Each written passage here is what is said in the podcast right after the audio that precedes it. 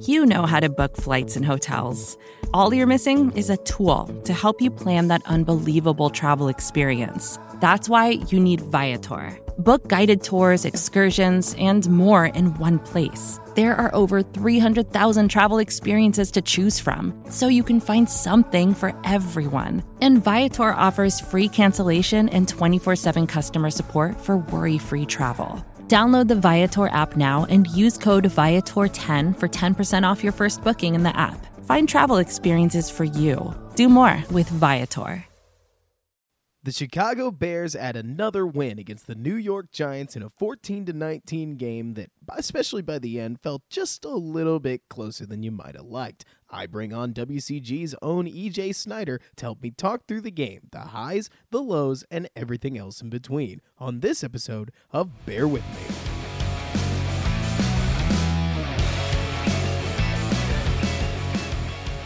What's up, Bears fans, and welcome back to Bear With Me, a Chicago Bears podcast hosted by yours truly, Robert Schmitz, on this, the Windy City Gridiron Podcasting Network. And I am joined here today by EJ Snyder, the other Bears Over Beers co host, which, of course, Jeff Berckes had joined us last week. And finally, we get to talk about another Bears win. And it's not against a backup quarterback this time. This time it's against Daniel Jones and the New York Giants, who fell to the Bears 14 to 19 in a game at home that, hey, look, the Bears won, and EJ and I will get into the thick of it. I'm sure we'll have uh, we'll have some not so nice things to say and some positive things to say about the Bears. But EJ, more importantly, on this Sunday afternoon, how are you doing today? You know, Bears win is a Bears win. NFL wins are hard to come by. Doesn't really matter who they're against. I think we'll all agree that the Giants are a, a bottom feeder team in the NFL right now, but doesn't matter. If you lose to a bottom feeder team, everybody piles on, and uh, you're supposed to beat those teams. The Bears did, and so I'm all right. No kidding. One thing that I thought was really funny about the game in general was I kept having these little moments where I would look at the game and I would say, oh boy, especially near the end. Let me be clear. When the Bears went from a 19 to 7 lead down to a 19 to 14 lead on one of the better throws I've seen Daniel Jones make. Um, as well as a misplay by Eddie Jackson, but who knows? Maybe we'll get into that later. But so that goes down. The Bears, uh, I think that was when they punted up. No, yes. So they punt on offense, goes back to Daniel Jones, and I remember th- saying to myself, "Goodness, if the Bears lose this game, that's that's really bad." And then almost immediately they closed up shop and uh, forced the Giants off on fourth and four, and we all shrugged our shoulders and said, "Oh, okay, it's over." And exactly like you're saying, exactly like you're saying, uh, for a Bears se- season that has just been a cavalcade, an avalanche of disappointments, this game buttoned itself up more the way that it was supposed to go than not. And at some point, you got to count your stars and say, I'll take that. I'll take that today. Five and six is much better than four and seven. Yeah. I mean, again, nobody played great today on either side of the ball the Giants certainly had more opportunities than they took advantage of. The Bears as well. Um, there were some misplays in there. We'll we'll talk about some of the the strategy and the sort of game calling, which has been a a naggy question mark throughout the year. But at the end of the day, Bears made more plays than the Giants. They did it at home. It's a nice day for football. They sewed up a win they should have had. Um, I'm kind of happy, sad about it. I'm happy that they beat the Giants for sure. Um, but at this point, it's a lost season. You're not going to the playoffs. I'd rather win than lose. But at the same time, hey, you know, uh, it's it's a mixed card. If they if they end up losing a bunch, the Raiders get a really nice first round pick if they end up winning a bunch, um, their their second round pick and on is not as good. So it's it's half and half at this point. I'd rather see them win than lose, um, but there's definitely a little bit of a you know, you could tank and pick up better position anyways. So um, just good to see a Bears win on a nice sunny Sunday. I think that's what's so funny about this year because I've thought about the same thing, EJ. There's no sense in losing. The the Bears bottomed out and went 4 and 12 that helps the raiders it doesn't really help us i mean yes theoretically it moves us up and it gets us a better second round pick and you and i could both agree that having the 30 let's say the 38th pick in the draft is def- definitely very different than having the 52nd pick in the draft but is that worth all of the media attention and all of the negativity that would surround the bears losing all of their games? I'm going to be honest, probably not. I mean, especially given that we are drowning in this quarterback versus head coach conversation and controversy, it's nice to see the Bears pull a win out, though, like you said, and I want to get into this first. I found this game hilarious because this was a game in which, I mean, really, really funny, EJ, because there were moments where I went, hey, that was really good on Matt Nagy's part, and other points where I said, oh man, I don't know about that one, Nagy there were some points where Mitch Trubisky made some really fabulous throws. The one that got called back on that white hair penalty, that was a really neat throw. The one that uh, set up Allen Robinson's other 50-yard bomb, uh, that was that was great too. The touchdown throw that he had to Allen Robinson, that one wasn't all that great a throw. It was actually probably a little behind him. Not to mention, obviously, both interceptions were um, let's say lacking uh, th- on the as far as a throw goes. It was funny because this game really was one where everybody showed their colors. I mean, the line got some solid protections, and they also had some major issues, especially on the penalties front. Uh, and I already talked about quarterback and coach, and the defense had some up and down moments. What did you think? Did anybody stand out to you, or was it just a mixed bag throughout? Uh, it seemed like for every step they took forward, there was one back, and that was largely penalties. Uh, every time it seemed like there was a really positive play, you'd look at that little corner of the screen, or at least I would in the bar, and sure enough, here comes that yellow flag, and it's like, of course, the the Bears just can't have nice things. Um, and that was that was a fault of penalties, but um, there was a there was a bunch. I'll give Ogletree his credit, his due on that interception. Could Mitch have thrown it a little bit higher? Yeah. Ogletree's a very tall, rangy linebacker. He jumped up and got that ball. It looked open when Mitch threw it, especially from the quarterback position. He made a nice play on the ball. I'm not going to fault him that. Uh, you know, could Mitch have put a little bit more air under it? Maybe, but he's aiming at the back of the end zone too. If he if he'd airballed it over the receiver's head, nobody would have liked that either. So it's a pretty thin line. Ogletree made a good play on the ball. Am I disappointed that he caught it? Sure. Um, but sometimes, you know, it's the NFL. Professional football players make professional football plays, and and Ogletree made one there. It was a good it was a good toss. But other than that, a lot of up and down. The protection was decent today for Mitch. Um, the run blocking was not tremendous. There were not a lot of holes there for David Montgomery or, or Tarik Cohen. And you know, they took advantage of a few early, and I thought, oh, they're going to pop some. And then it really shut down. The Giants kind of lined that up, closed down the running lanes, and really shut down the run offense in general. So you're right. Mixed bag, some really good stuff, some really sort of, huh, stuff. And I mm-hmm. think that's sort of par for the course with the Bears season this year. It really has been. I mean, the main t- throw that when it comes to questioning Mitch, if there was one, um, besides, look, I'm not trying to nitpick. Of the two interceptions, the second one, I had to go back and rewatch to try to figure out what he might be trying to do. But look, I tend to think that we don't need to spend too much time on Mitch because Mitch has been talked about ad nauseum. And I'm going to be honest, this game against the Giants probably wasn't going to change anybody's perception one way or another. It was neat to see some of the finer parts of Matt Nagy's offense, certainly the catch and run parts, start to actually work because there's been almost none of that this season. Though I will say that on the penalties front, because you talked about this, oh my goodness, there's part of me that thinks that Matt Nagy and the whole Bears offense, frankly, was just broken down in that second half of the second quarter after that big play got taken off the board. It kind of looked like they didn't recover until the third quarter, uh, which Obviously not great, but hey, that's how it goes. You're right. NFL players make NFL plays. It can be easy to forget that uh, the other team is paid professionals, just like your guys. Uh, even though you look back and you you see a, a drop like what Ben Braunecker had, and you ask yourself, "Oh boy."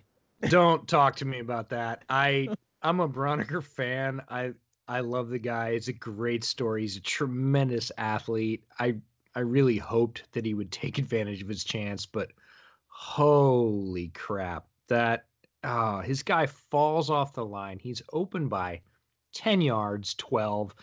Ball hits him right in the hands. At worst, even if he gets tackled right away, he's at the three. And instead, they go right back to the 30 because he just flat out mitts it and can't hang on and geez, was I pissed at that particular moment. So I like Ben. He's a tremendous special teamer, great player. Happy to see him stay on the Bears. But oh wow, that was such a swing play. Oh yeah, I mean it's funny. I'll I'll pull somebody out of history. Uh, at that moment, that was a great point for Ben Braunecker to step into more of that Rashied Davis role that we saw Rashied Davis in years and years ago, where when when people got hurt, Rashied Davis stepped in, reminded everybody, hey, I can play a little bit of receiver, and became extra more or like even more useful to the Bears at that time. Again, I know I'm pulling a name back from a while ago, but that was a moment where I don't know if this is what you thought, EJ, because I'd been pretty high on Braunecker. He'd been getting open on man routes. He was he seemed like he was available to potentially, I mean, at least produce in the wake of having no tight ends at all on the roster. Uh, but that drop was one of those where it reminds you ah, crap, the Bears do need a tight end, huh? and... uh, that one hurt really bad. I, I want Braunecker to succeed. I don't expect him to succeed given his draft pedigree, where he came from in college and everything else. It would be a great story if he did. But I've been harping on the fact for a couple of months now that the lack of a tight end is really, really hurting this offense. Mm-hmm. And I've taken a little bit of flack about that. People tend to lean on, oh, the O line's a bigger problem. Oh, the play calling's a bigger problem. This, that, the other thing. A play like that clearly illustrates that with this offense, if you get the tight end open in the middle, that play, look, it's a 27 yard difference. That's a quarter of the field. It sets the Bears up with a first and 10 on the Giants three early in the game, sets the tone in a completely different way. If they've got a guy like OJ Howard who's just wasting away in Tampa, he catches that ball. Maybe he bowls over the guy and scores. Maybe not. They set up shop on the two. It's looking pretty good with a back like David Montgomery to score a touchdown there. Really set the tone at home and sort of, you know, the win probability goes way up at that point.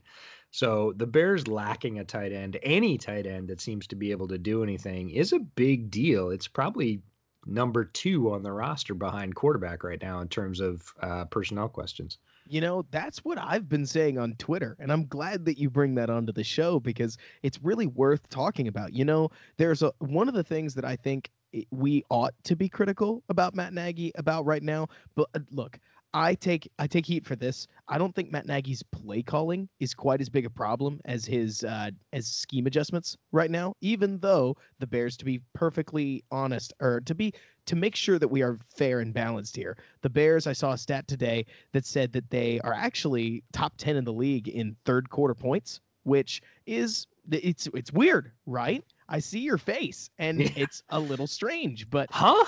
Generally speaking, that's the mark of a solid adjusting offense, which is, you know, obviously weird. Uh, and who knows? Maybe I, I'll go back and watch the tape on that. But taking that stat for what it is, I it's worth pointing out that in Matt Nagy's scheme, which he has been pretty stubborn about sticking with, the tight end is supposed to be the position taking advantage of the whole middle of the field because in that tight end spot, you have a guy who's a little bit too big to be covered by a conventional DB, but he's a little bit too fast to be covered by a conventional linebacker. So you almost need a specialized position that's going to stick with him, but more than likely, in most people's defense, you're going to have to cover him with some kind of deficient player.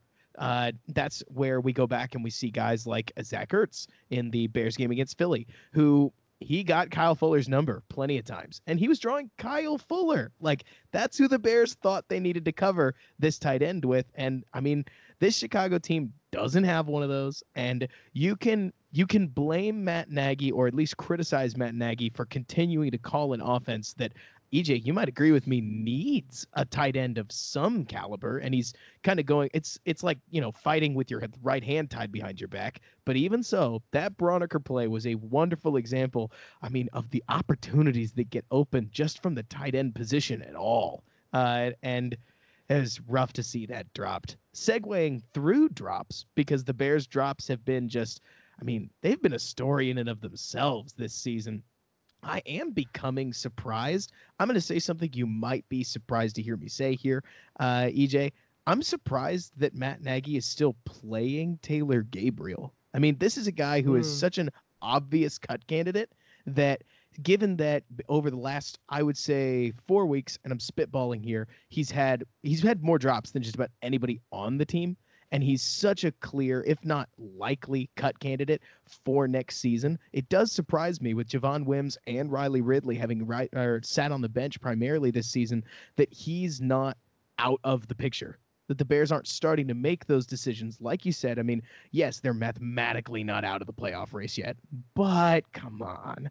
And so, with that in mind, I'm surprised. Like, Anthony Miller heated up late in the game, and he's obviously had his, let's say, his ups and downs to just skip that conversation this season. But hey, at least he's shown promise in terms of what he could theoretically bring to the Bears. If he can get some of his scheme issues ironed out, that's really good. But Taylor Gabriel, I mean, if he's not going to be a part of the plan going forward, then I'm starting to wonder why he's still in the game plan. What do you think? It is a little bit surprising to me, not necessarily even based on Gabriel's play, but where he is on the roster, where he is in the salary cap. Uh, they they stole Riley Ridley this year in the draft. He was picked later than a lot of people thought he should be. Obviously, Calvin's little brother, very good hands. Um, makes me wonder what they're seeing or not seeing out of Ridley in practice that keeps him not only on the bench but on the inactive roster. So he's not even going to be on the field. So he is on the 53, but he's he's not on the 47. They're choosing for active game days. So it's a bit odd to me that given the Bears season is pretty much in the toilet and they're not going to the playoffs, or at least they have an infinitesimally small chance of making it, that they're not giving a guy like Riley Ridley meaningful snaps to get some development there because just if for no other reason to see what you've got. Because if it turns out that Riley Ridley's a dud, then keep Taylor Gabriel by all means. He's signed after this year and and you can make that work if Riley really shows any promise and you think he's going to d- develop through OTAs and through preseason, then yeah, Taylor Gabriel's gone. But if you haven't given him any meaningful game action, you're not going to know that. So it's a bit odd to me that Riley Ridley hasn't cracked um, the active game day roster. I mean, Jesper Horsted just called up from the practice squad this year.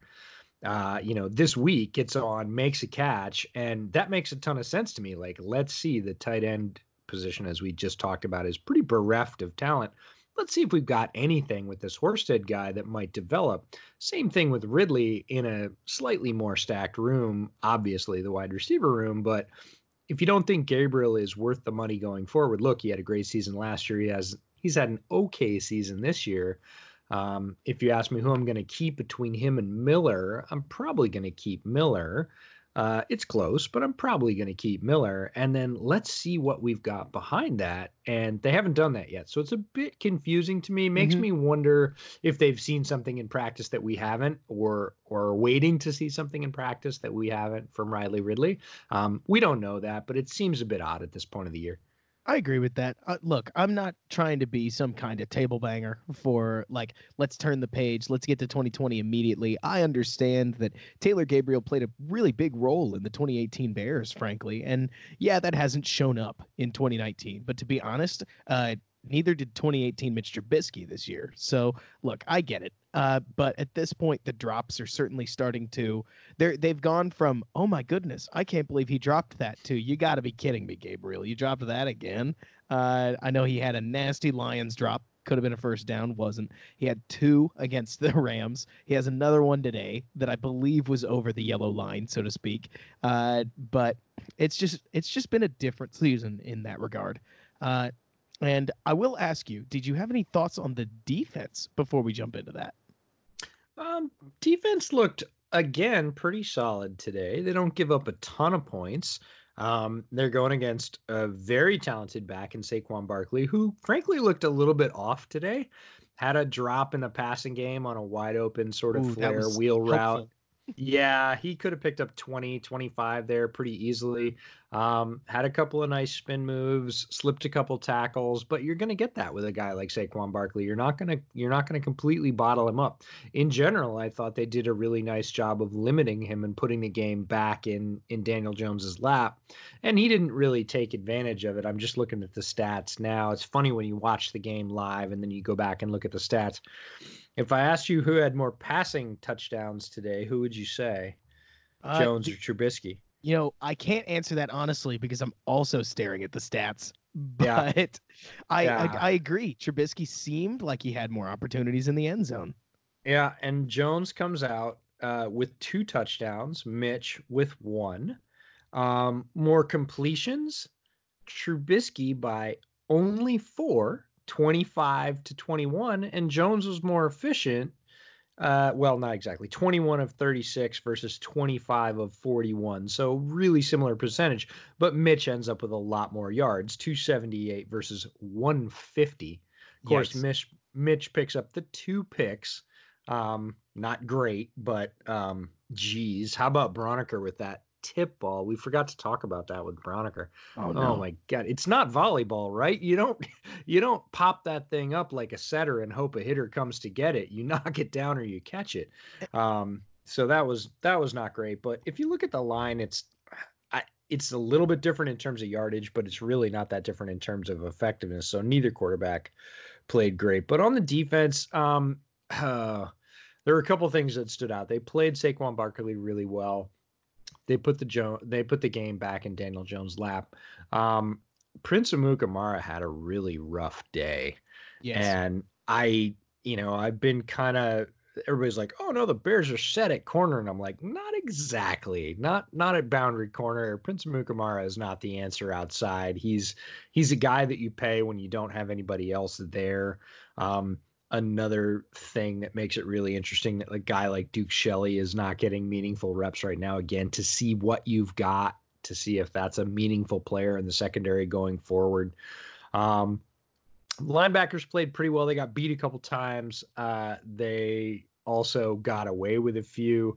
Um, Nick Kwiatkowski got a play in pass coverage, which you know made me sit up and almost cheer at the bar because what the hell's happening if Nick Kwiatkowski makes a play in pass coverage? Um, Roquan Smith was right there on a couple. So generally, I think again they played well enough to win, which is a thing in the NFL, uh, regardless if it's the Giants or not. So defense I wouldn't see as the larger problem today. They they definitely got their hand showed on a couple of issues that they have. Mukamara's one. Um, Ha Ha, Clinton Dix played really real today. That's yes, a, he did. That's a thing to bring up. Is he's played pretty solidly all season. He was in the mix today, like Eddie Jackson was against the Rams. Eddie Jackson had his day against the Rams. Ha Ha, Clinton Dix had his day today something's going on with Eddie Jackson to to be, in my opinion, anyways. And I think a lot of it has to do with usage, both him and uh, Prince Mukamura. I'll bring I'll bring this up. I want to hear what you think uh, because unfortunately I haven't had the, enough time to catch the last couple Bears over beers. So I don't know if you've already talked about it with the Eddie Jackson fan that is Jeff Berckes, but one thing that I think has really killed Prince Mukamura is that Chuck Pagano continues to drop him into that deep zone cover three sort of look, and he is he's not built for that. I mean, he's a man corner so through and through that when he gets assigned to that zone responsibility, he usually gives something up. Not to mention, in the world of uh, our safeties, it seems as if Ha Ha Clinton Dix has actually gotten to play that deep role that Jackson played last year, and that's been really good for Dix. And to be super fair to Chuck Pagano, if you told me to pick which one's going to be play strong safety between Eddie Jackson and Ha Ha Clinton Dix, I'd make the same decision. But by goodness, I, I mean, I'll just come out and say it. This is still, it still feels like Eddie Jackson isn't getting to do what made him so special last season. And you saw that in that gamble that he had on that fourth and 18 ball to Daniel Jones, where he, he took that first step forward and immediately got beat over the top. And it wasn't a great play, but I mean, it has been, I think that frankly, it was, uh, it was very descriptive of what his whole season this year has looked like. Yeah, it's true. We have talked about this on Bears Over Beers that exactly what you said. Between the two safeties, they both play the pass pretty well, but who plays better around the line? And that's Jackson. So you move him up. And that's a good team decision, but it's not necessarily great for Eddie Jackson because he doesn't get those he doesn't get the chance to exhibit those cornerback skills to go pick off those wounded ducks to really show his return skills which look he was a returner at alabama. He's got great skills once he gets the ball in his hands. He's not seeing those opportunities but he is getting a chance to do a couple of things he didn't get to do as much last year. Uh, we saw that in the rams game. He blitzed. He had a couple tackles for loss. He looked fired up for the first time all year. So it's the best setup given the current personnel, is it the best setup overall in terms of what Eddie Jackson needs? It's not. He's a great deep third safety in the mold of a guy like Earl Thomas. He's probably better there, but you know, if you had to do the reverse, if you had to play Ha Clinton Dix close to the line, would that be better for the defense? It would be okay. I don't know that it would be better. So yeah, Pagano's made the best choice. Is that the best thing for Eddie Jackson overall? Probably not, but it's the best thing for the Bears in 2019, and that's just a tough spot to be in.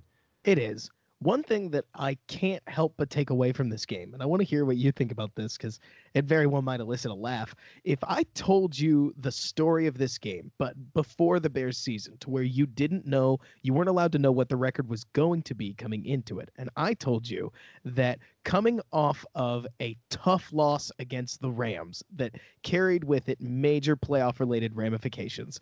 Uh, the Bears squeezed out a win 14 to 19 that actually felt a little bit ever so slightly less close than the score dictated it was in that game, Trubisky threw 278, uh, one touch or one touchdown in the air, one touchdown on the ground with two interceptions. And thank heavens the Giants kicker missed twice because the Bears were able to squeeze out that 14 to 19 win. I don't know about you, but I could very easily have seen a world where this Bears team, had they been performing up to the caliber that we had expected them, may very well have had a down game and just had to squeak out a win. This actually did look like a game where okay, not everybody came to Soldier Field focused, but you know what? We're glad that we scraped out a win on to next week. But given the circumstances, given that that's not how the Bears season is gone, I do feel like this game is being reacted to very differently for a performance that we might have considered, you know, a down a down game, but we'll come back for, from it. You know what I mean?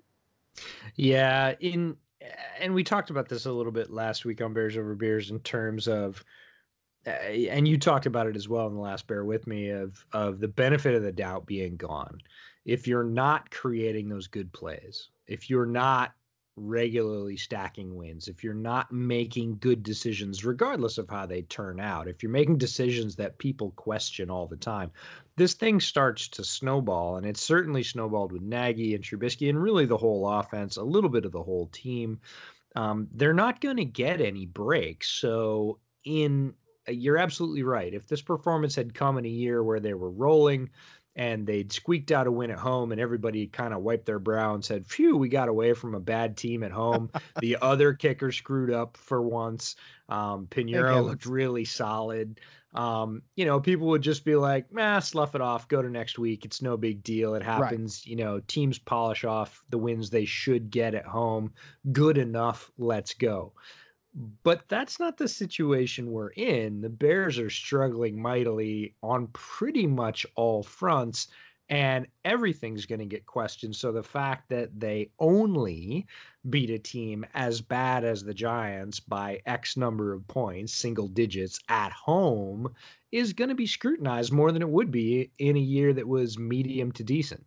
Absolutely. And you mentioned the benefit of the doubt, and I have to acknowledge this, or else I would feel, frankly, as if I uh, didn't have any integrity as I don't know what we call ourselves, a blogger, media personnel. I don't know, whatever. Whatevs. But but this week, I know one of my main critiques of Matt Nagy was I think we are starting to know what Trubisky is. You can't keep running the same offense that's so quarterback reliant with a quarterback that struggles with exactly the aspects that you need in a West Coast offense operator. That when considering that his biggest issue seems to be reading the field and especially distributing the ball accurately, you you might need to find another offense. And my suggestion was a simple one because it's something that I'd seen them use uh, was to mix in a couple more I formation looks, mainly because it seemed as if the offense ran better, and I'm talking on the ground out of that I formation. And if you could squeeze out more consistent, like two, three, four, five yard gains on the ground, maybe you could work in some play action stuff. Well, there's nothing more heartbreaking than getting what you asked for and it not working because the Giants slammed on or like they slammed the Bears on every type of rushing we tried to throw at them. Like you're saying, we cracked off even a 10 yard gain to Montgomery that looked really nice. But you better believe I was counting. And the Bears used probably like almost a third of their offense today was in the pure I, or they used a lot of offset I looks. And it just didn't help. It didn't change anything. And that was that was hard to watch because you want to, I'm sure you're in this position too. You want to have some kind of clear solution. You want to be able to say, hey, it's the quarterback. You want to be able to say, ah, it's because the coach isn't fix or isn't fixing this or that. But when you when you offer a solution and the Bears go out and underperform against a team that nobody's going to consider a fabulous football team in those types of formations, I mean, you start to wonder what's going on. Our rushing leader today was Tarik Cohen with 25 yards on six carries, and I'm going to pull out somebody that I have no idea what your reaction is. Kerrith oh, don't, Whyte. Don't. Uh, Kerrith Whyte outgained us. with, yeah, uh, I saw that scroll actually. I actually posted it on Twitter. I saw that scroll that he had 41 yards on five carries in his first week with his new team. And Jonathan Wood, who we know and love, uh, brought up the fact that, hey, it's against the Bengals. That hardly counts as NFL competition, which is true. It is. Uh, but it's a little rough to see a, a guy from the practice squad go to another team. His first week with that team end up ripping off basically eight yards of carry.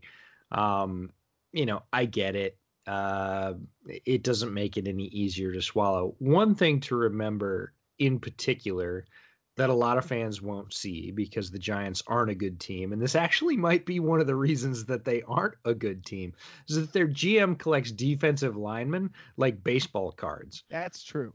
Gettleman will always draft a defensive lineman, always, always, always. And even to his detriment. If they're available, he will draft them. So the, the Giants are never short of defensive line talent.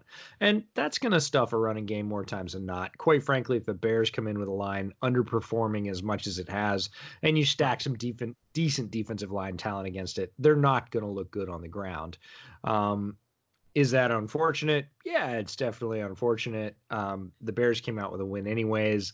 I'd love to say it all works out in the wash. The one thing I was happiest about today on offense was Allen Robinson said, okay, enough with the drops we're going to go catch some balls. We're going to take the game over. We're going to look like an all pro again. Just so y'all didn't forget that I'm absolutely killing it this year. I'm going to I'm going to put this game on my shoulders and make it look that way. And and that was great to see because the last couple of weeks he's had more drops than he's had really all season.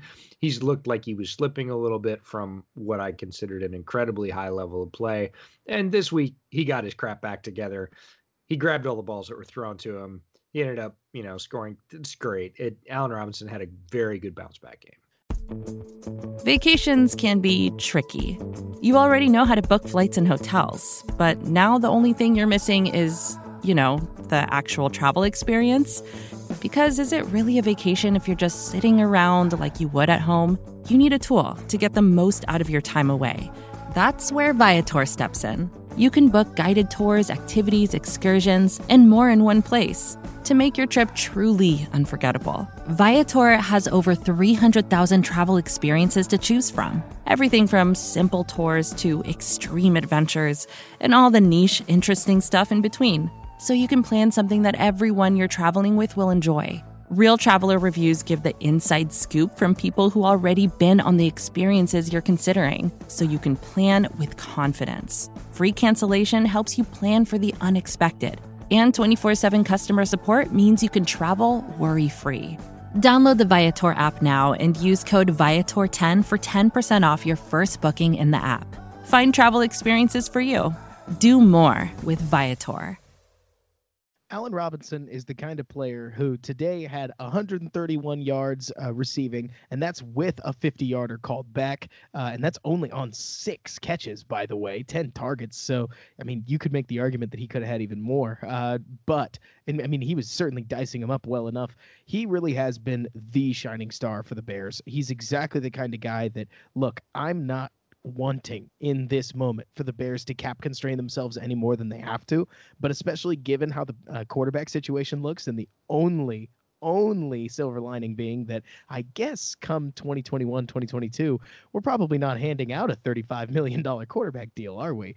But I mean, hey, we'll see. I say that tongue in cheek, but I do think that it's about dang time you pay Allen Robinson some money because he has been the only thing this Bears offense could count on all season long. And in a culture that, to my understanding, Ryan Pace wants to set up as one that rewards the players that perform for him, that's a guy who has performed for you. And if you were going to reward him, you better believe I'd be okay with it. Yeah, he's an alpha. He is a true number one. Um, something I was reminded of today that shocks me a little bit, just because it seems like he's been around a long time. He's 26. Mm-hmm. And, you know, he's a dominant physical force. He plays like a leader. He talks like a leader.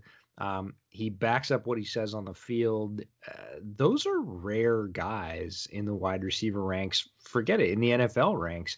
When you get a guy like that, that, you know, puts his money where his mouth is week in and week out, yeah, fine. Put your money there. Uh, it's a big deal. The NFL is a passing league, it is a quarterback centric league, and you need somebody to catch those targets. And Allen Robinson's your guy. So, yeah, if they did it, I'd be totally fine with it.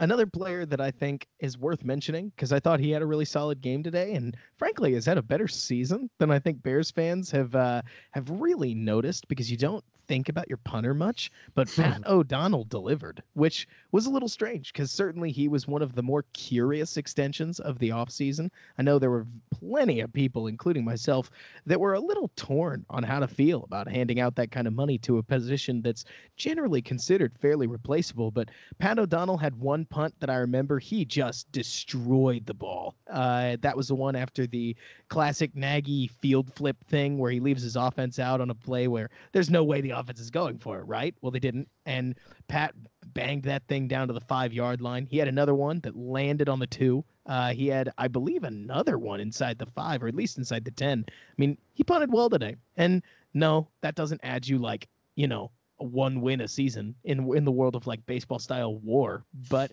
it was helpful that in a game where the Bears punted more than we probably would have liked, uh, the, that our punts were able to push Daniel Jones in a position where he and his offense had to actually create something instead of just catching a break. Yeah, they made him earn it, and your point is valid. Um, good old Mega Punt is one of the few guys I can think of that has performed much better, like markedly better after a big money extension. And yes, I say tongue in cheek big money because it's a punter, but um, he got paid in the offseason. And usually, when guys get paid and they are secure, they tend to slack off. That contract year is mm-hmm. really the year that they go off. Um, wasn't the case for him. And this year, yes, he has been quietly excellent as a punter for the Bears. And quite frankly, the Bears need him more than ever because the offense is not producing. Therefore, the field position game is even more important. Um, and he has not shirked that responsibility at all. More times than not, he has dropped uh, consistently decent um, both field position and distance punts. That's a thing. Yes, it is. Now, we are nearing the end of our time, so I guess we'll take a, lo- a quick look forward, very, very quick look forward. Are there any thoughts after this game that you have about the Lions game, uh, as far as who to watch for? Are, is there any performance that you want to see, any changes that come to mind? Uh, and of course, this is right after the game, so it is, I will say, the. Uh, let's call it the most fluid time for analysis because we don't have all the all 22 that we need to make concrete takes of any kind. But here we are on another short week. It looks like we very well be facing Jeff Driskel again, though I don't know anything. Who I believe just lost to the Redskin, uh, Washington, which yeah. should you know that should tell you. Yeah, that's a bad know. thing. Uh, you know that's not but, great. To lose to the Redskins right now is is pretty rough. Uh, it would be equivalent to losing to the Giants. Um, a bit sorry to say that both of those teams are in the NFC East. Um, sounds like Stafford may get shut down. Sounds like uh, the first little hedging started coming out of Detroit today. That hey, his injury might be serious enough and the Lions wow. really aren't contending. So those are the kind of reports that start to sort of soften the field for, hey, we're going to shut Matt Stafford down for the year. I'm not saying it's going to happen. What I am saying is I wouldn't be surprised if it does. That means Jeff Driskel, the Bears have a pretty good book on Driskel. They just played him a couple of weeks ago. Um, I don't know if Kerryon Johnson's going to be back. Uh, if he is, again, the Bears' plan is very, very similar. Shut down Johnson. Don't let him take over the game. Don't let him dictate down and distance in terms of yardage. Put the ball back in Driskel's hands, and then really go after Kenny Golladay as a big play threat and and lock him down with pretty much double on most plays because none of the other Lions receivers are really a huge threat. Um, if they can manage that, they've got a pretty good chance at victory because the Lions are, I don't want to say toothless, but um, they're, they're not killing people right now and they're not a well balanced team. So if the Bears can do those two things, they've got a pretty good plan for victory that's one thing that I think is a little hard to hard to remember about the Giants this year. Or well, not the Giants, the Lions this year. They are a team that, especially after they uh, traded Quandre Diggs, uh, that lost a lot of its defensive swagger. Uh, I think that's the guy who got traded. You probably it remember is. the name better. Yep. Perfect. No. Glad I got that right. Uh, yep. Thank you, brain. He's a UDFA. Gosh, he's he's solid player, really solid yeah. player. But so they put a ton of their weight this this year on Matt Stafford, and to think that, of course, right before the Bears game, probably one of the more innocuous injury reports, surprising injury reports that I I just about heard that week that Stafford wasn't playing comes out, and now weeks later it looks like he may not play again this year. That's that's obviously a massive blow to the Lions. And hey, I'll be honest, I'll take any win we can get because this Bears team is, I think, at this point, uh, just they need to remember how to win uh, which is obviously a hoity-toity coach speak way of saying, I think the Bears need to just not go on some massive losing streak, and it almost doesn't matter how they do it anymore. If they ran like a run and shoot offense, and Mitch had 125 passing yards but 250 rushing yards, uh, not gonna happen. But I just wouldn't care anymore. I mean, th- there's a point where Matt Nagy needs to remind this team that he is in charge and that this thing isn't going to get out of control. And even just evening that record at six and six, Jeff Driskel or not, that feels a lot better than four and eight, five and seven, tons of the other records that you could be in the NFL. Of course, before you host one of the more offensively like fire powerful teams in the NFL in the Dallas Cowboys. Um, it'll be a very I I, th- I find this one of the weirder Bears seasons that I've watched, given the uh, the massive disappointment, the expectations coming into this year, and now, I mean, goodness, we have five games left in the season. We're talking like you know, it's the last two weeks of the year, uh, like in terms of just attitude and uh, the stakes of the season we have left. We've got quite a bit of football left to play. I mean, it's not Thanksgiving yet, and that's what's made this year so interesting but uh, like like the whole joke about watching a train wreck, I can't take my eyes off of it because, I mean, what a weird game we have here that Allen Robinson puts up this fabulous stat line. I mean, standout stat line once again in a game where the Bears defense caught the breaks that they needed to. I don't know if you, I'm sure you saw it. Uh, Daniel Jones's hand injury looked like it caused some problems there in that last drive. That wide open throw on second and four, I believe it was, that he missed, looked entirely like a product of the bloodied up hand. Uh, and I mean, hey, the Bears squeeze a win out. And I guess at this point, I'm just willing to take it. Yeah, you mentioned something I want to go back to, which is Mitch's running. He ran today like he hasn't run all season. Agreed. And that element, that addition to the Bears, I actually tweeted it out, carried them all day from the small first downs to the threat to keep people in the middle to hold linebackers for him taking off in that end zone run looks like it might be a safety he ends up getting fairly easy first down um, we forget how athletic Mitch Trubisky is, and he reminded us today, and it was a good thing, and it really carried the Bears, sustained a few drives that otherwise uh, previously this year have ended in disappointment, had ended in, you know, third and long or a sack or a safety or any other number of things. He took off today, and it made a huge difference in the offense. He huge. ran four or five times, and it absolutely carried i'd say three more drives than it would have in the past. So good to see him get back to that level of confidence where he can just hey this isn't working and take off. I'd much rather see that than either folding in the pocket for a sack or even running to the sideline and throwing it away which i'd like to see some of those times or running out of bounds for like a one yard loss which is not mm-hmm. great. He just popped up the middle today and took three or four chances um, ended up getting a bunch of yards. Um, let's see. Uh, where's my running yards? Uh, Mitch Trubisky, seven rushes for 18 yards, which doesn't sound like a great average, but several of them were pretty impactful. So I'm glad he's looking for that. I'm glad he's adding that back into his game. It carries the game in terms of momentum. And like you said, any way the Bears can get it right now, if they can get it with Mitchell Trubisky running, I'm fine with it. If the middle of the field's wide open, the defense is leaving that because he hasn't picked it up all year, and he goes and takes it, great. Maybe next time they leave a linebacker in and you get a better better gain on a screen. So uh, just one of those things that popped up today that we haven't seen all year that Trubisky did differently. And, you know, if he keeps adding pieces together, is he going to be great? No, he's not. We're past that. Is he going to be good enough to win games against bad teams? I hope so. And with the Lions coming up, he's going to need to continue that. Hey, I mean, exactly like you're talking about, with the way that the Bears were operating, trying to keep Trubisky from getting hit ever. I have to imagine that in week one, week two, there's no way they call that quarterback run to the right hand side that they did against the Giants. But that thing worked like a thing of beauty in this game. And I really do think that, like you're saying, it adds an element to the Bears offense that is sorely missing elements. We don't really have a ground game to offer.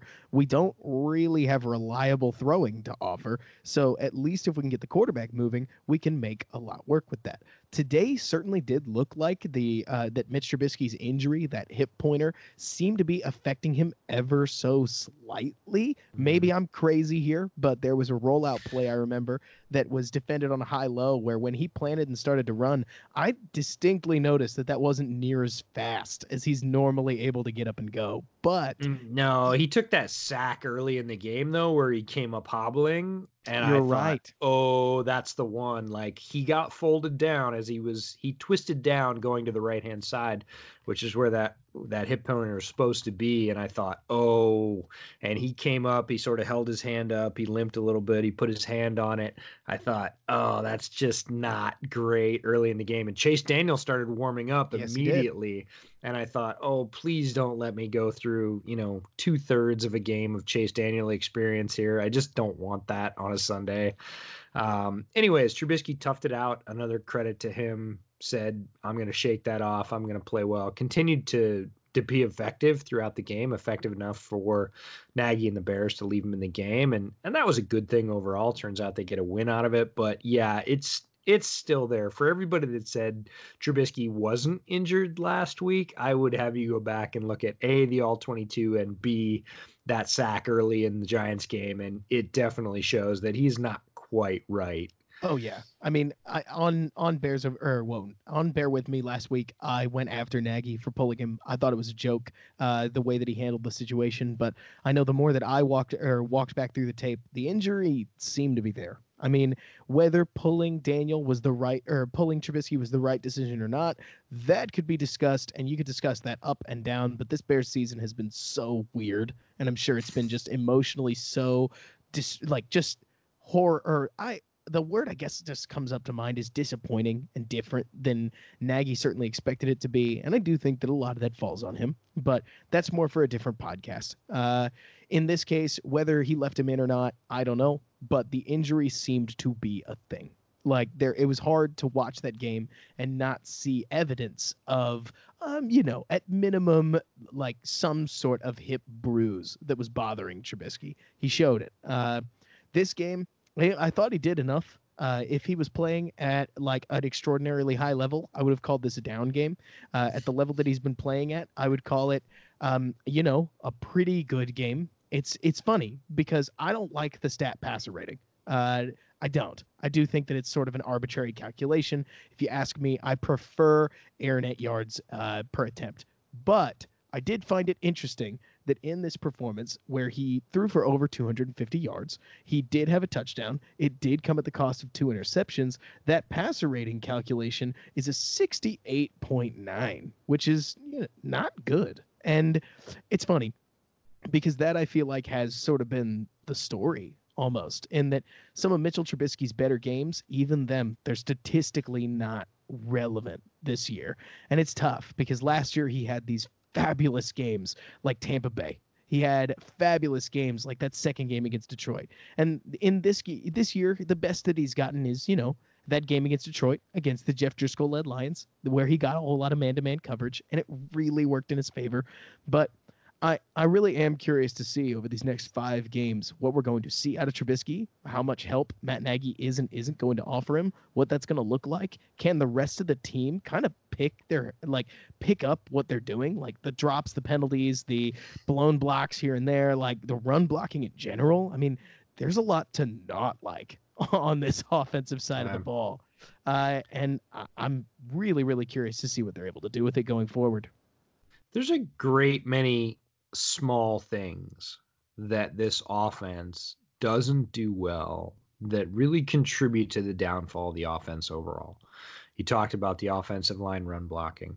Um, I go back to that play with Braunecker where he absolutely just sets that football like a volleyball setter. He popped that thing like 15 feet in the air. If somebody doesn't get a pick on that, it's really on them at that point. Like that's right. not a play that your receivers – can have you make. Now, if you're going into the calculations, like you said, that's a pick on Trubisky. That ball was on Braunecker. And yes, it, it wasn't a great ball, but it's going to go on Mitch and against his rating, and it's going to look terrible. And the same thing, if you can't run the ball on second down for four or five yards, it puts the quarterback in third and long. He's off pace and he's challenging to make a throw that maybe he's not super well equipped to make. Now, do NFL quarterbacks have to make that throw? They do, but if you make them make that throw every time, they're not going to succeed as often as you'd like. So if the offense does the little things and polishes it up, his rating looks a lot better. And this is a team failure. He hasn't been mm-hmm. outstanding by himself, but he hasn't been getting a ton of support either with the drops, with batted balls, with holes not opening up for the run game. All those things affect how well quote unquote Trubisky plays. Um, I'm not saying Trubisky has played great. He hasn't. He's been in the bottom, I'd say, fifth of the league in terms of quarterbacking. Right. But look, if the rest of the team, it's still a team game. And if the team doesn't hold you up, you're not going to succeed on a regular basis. You will occasionally, but that's not good enough in the NFL. That's something I think is worth just stating and then restating. If you asked me right now, is Mr. Trubisky playing well? I would tell you straight up, no. If could Mitch Trubisky be supported better? Absolutely. If Mitchell Trubisky was supported better, do I think he'd be playing better? I'd tell you statistically, probably. But in the world of actual quarterbacking performance, I'm not so sure. A lot of his issues have been, if you will, on him, if that makes sense. Ball placement problems, field reading problems, the lack of running ga- like game. But again, different podcast and probably frankly been discussed ad nauseum. The sequence that I think I'm not going to say it's defined this Bears season, but if there was one that you would point at and say that that is what's wrong with this offense, it was that late drive where I believe the Bear or Trubisky completed a quick pass, maybe it was a run that got us to about second and one. And from there, we took a snap and we handed it off in the offset I uh, formation, and we lost a yard on the ground. Now we're looking at third and or third and a longer one, uh, maybe third and two. And the Bears took a shotgun snap, handed off their running back, and he got jammed at the line again. Now it's fourth down. I mean, two downs that are supposed to be extremely advantageous to the offense. And we tried to give anything to the running game in two totally different styles of blocking more than likely, and we couldn't get a yard. Mean, like it, it that that to me has to be because then the announcers, of course, came over and they mentioned that the Bears are now a harrowing six and fifteen in those third and one situations, which is outstandingly bad. I mean, that is shockingly bad. It's it has that has been a story that I know tons of Bears fans have talked to me about. It's hard to ignore at this point that when Trubisky does need some help, regardless of how well he's played, in the world of it's a team game, this is a team offense that creates a team effort. Like I kind of said on Twitter today, it takes a village to struggle this much on offense. And the Bears' running game has been so unbelievably unreliable, if not reliably bad, that I can't imagine that sits well with the team overall, let alone our young quarterback's confidence. Yeah, I I reposted, retweeted something on Twitter today. Um, that was Greg Cosell looking at what Kyle Shanahan does with the 49ers offense. And it's all little things. And he posted a great play where Deebo Samuel, the wide receiver, motions into the backfield. The defense reacts to that. He's in an offset um, beside the quarterback, almost a pistol formation. And they've got their fullback in the slot. And everybody thinks, okay, they're going to give the little pitch sweep to Deebo Samuel here, and their fullback's going to block. And the defense reacts that way. Well, it turns out the fullback is not the primary blocker. He turns out to be the primary receiver. So he puts his hands on his guy and then just pivots the other way.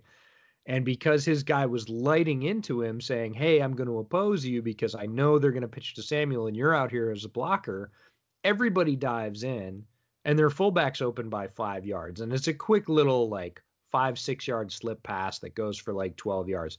That's all from formation. That's all from motion. It's all from setup and tendency and telling the defense, we're going to show you this. Oh, nope, we're going to do this.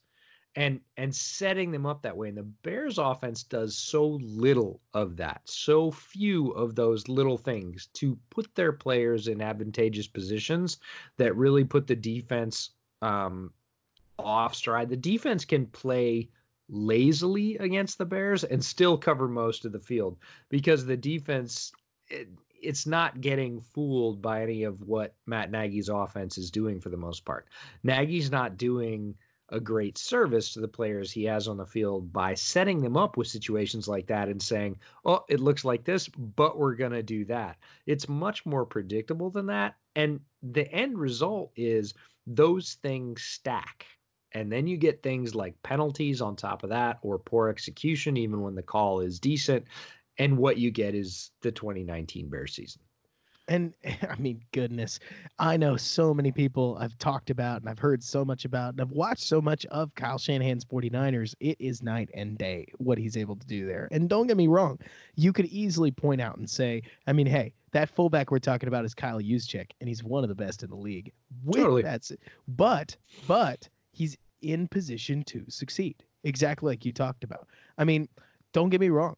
Execution issues have plagued the Bears. No coach draws up a drop. Uh, but like you're talking about, it's I think it's always a mark of a team that's struggling. When you look at the team and you say, if everything doesn't go perfectly, we're gonna fail. And that's where the Bears have been. I mean, for crying out loud, there are some drives where you could make the argument if everything goes perfectly, we end up with a field goal because there's just, you almost assume something's just going to break somewhere. But either way, we have quickly run out of time. It is always a joy talking to you, EJ. Do you have any final thoughts on this game, the season overall? What you got?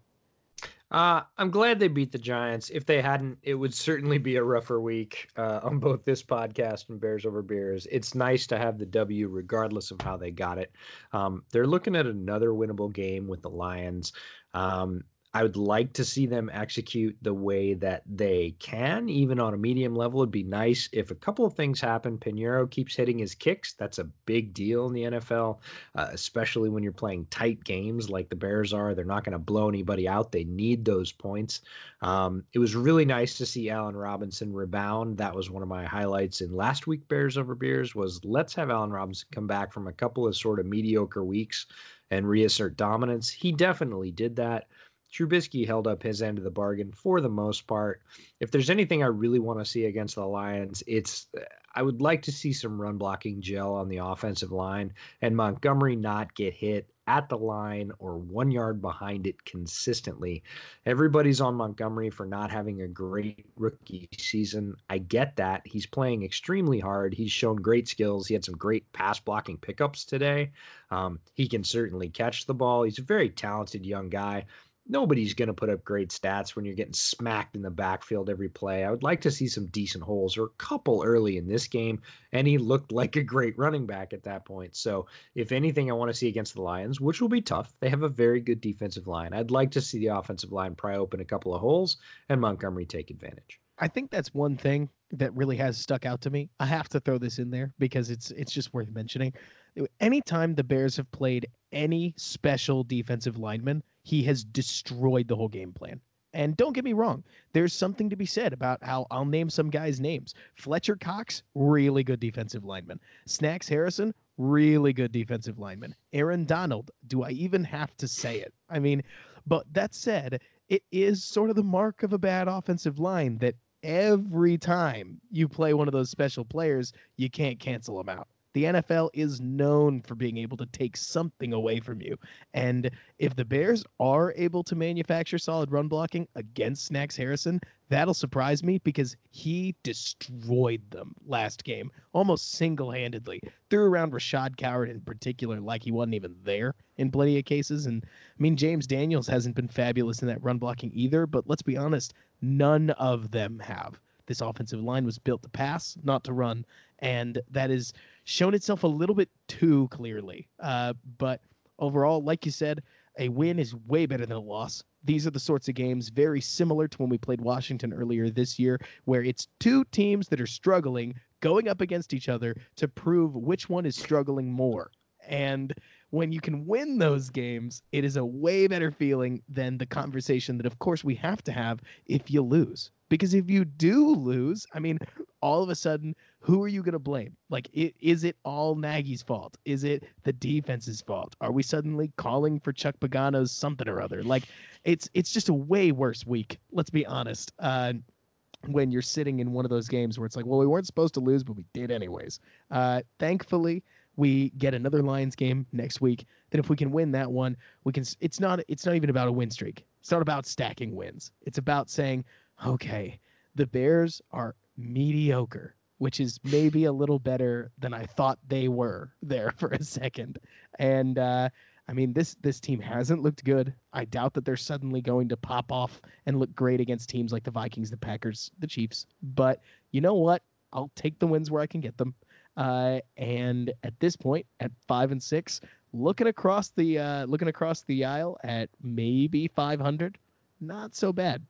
but anyways, EJ, thank you so much for coming on. It is always a pleasure having you. Where can everybody who's listening find your work? Hey, thanks so much for having me. Always a pleasure to be on. You can find me at Windy City Gridiron. Of course, you can find me on Twitter at the Draftsman FB, as in football. And we've got a weekly podcast, as we've mentioned a couple of times, Bears Over Beers, with my home, uh, co-host Jeff Berckes. Um, that's generally where you'll find most of my stuff, and occasionally I show up on you know radio shows or other podcasts like this, um, and that's all good fun. And you know what, Bears fans? I would definitely keep an eye out because as we start to hit the backstretch of this NFL season, and let alone the start of ha ha ha the off season, whether I work with him or whether he does it himself, I think it's safe to say this is probably going to be one of Ryan Pace's most important draft classes that he's ever had. And guys like EJ and our own Jacob Infante are going to be right there providing you the best draft coverage that you're going to find that's Bears related in the NFL, I think. And so, I mean, come that part of the season, we're going to need you, EJ. we're all going to be looking to you. Well, we'll be here. Uh, you know, every draft is important, but you're right. This one could have a few more critical components. Um, we'll see how the quarterback um, conversation in general in Chicago shakes out. I certainly don't think Trubisky is the primary answer going into 2020, and if that's the case, um, who knows? I might just take a year off football. Uh, but no, happy to provide that with guys like Jacob and uh, many other great draft contributors on Twitter. But uh, we'll see what Pace does. He's been above average in the draft, and he's going to need to be again this year. Heck yeah. Well, thanks again for coming on, EJ. Pleasure having you. Yeah, anytime.